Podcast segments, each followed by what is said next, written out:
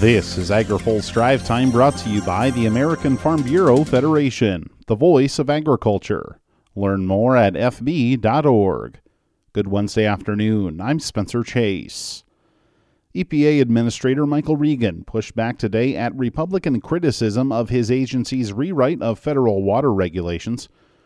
GOP members of the Senate Environment and Public Works Committee today said EPA should not have moved forward with changes to the Waters of the U.S. rule. Nebraska Senator Pete Ricketts said he was concerned about EPA's efforts to stretch its authority through the rule. You know, we don't have lots of oceans around Nebraska, but to me, navigable means you can put a boat on it and go someplace. And you cannot do that from a pond on a farm. You can't do it from a roadside ditch that is temporary, and you can't do it from a puddle on a construction site.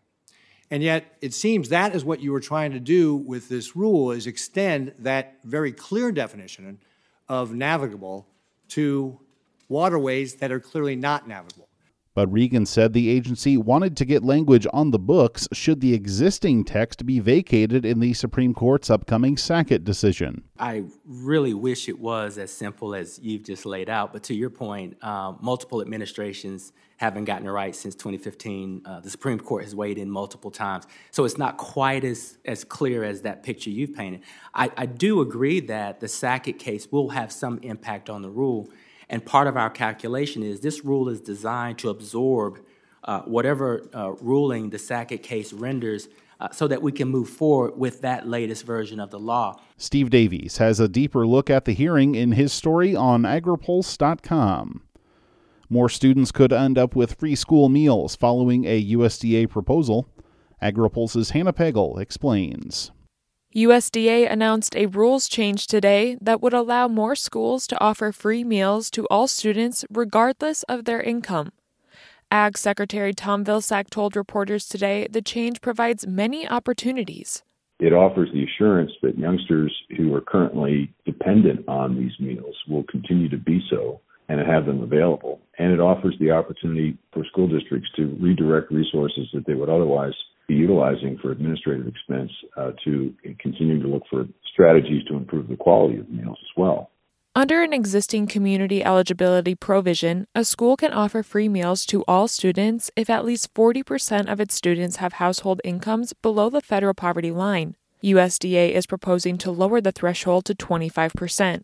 The proposed change would not increase federal spending to school meals, but the lower threshold would make it easier for states to expand free meals if they choose to do so. Vilsack says it's too soon to know what Capitol Hill will say about the proposal, but hopes Republicans will see a benefit in the expansion. They would see the benefit in terms of uh, ensuring educational excellence and, and, and over time, hopefully, uh, reduced healthcare costs uh, and providing assistance in families that are struggling. But uh, you know, obviously, uh, we will. Uh, I'm sure we will hear comments from the appropriators in terms of our proposal, um, and we'll be happy to try to respond to questions that they have about this. The proposed change will be open for a 45 day comment period, which begins on March 23rd. There are more details in our coverage on agripulse.com. Reporting in Washington, I'm Hannah Pagel.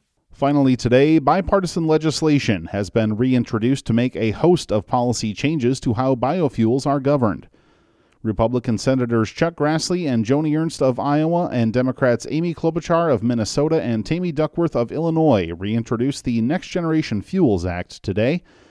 The bill would create a minimum research octane number for gasoline higher than the current level and requires that increased octane to reduce carbon emissions by at least 40% compared to gasoline. The bill has traditionally had a House counterpart as well, but that legislation has not yet been reintroduced in that chamber. Now, here's a word from our sponsor. Today's episode of AgriPulse Drive Time is brought to you by the American Farm Bureau Federation. Tell the Securities and Exchange Commission not to regulate farmers like Wall Street. Ask your lawmakers to support the Protect Farmers from the SEC Act. Learn more at fb.org. That's all for today's drive time.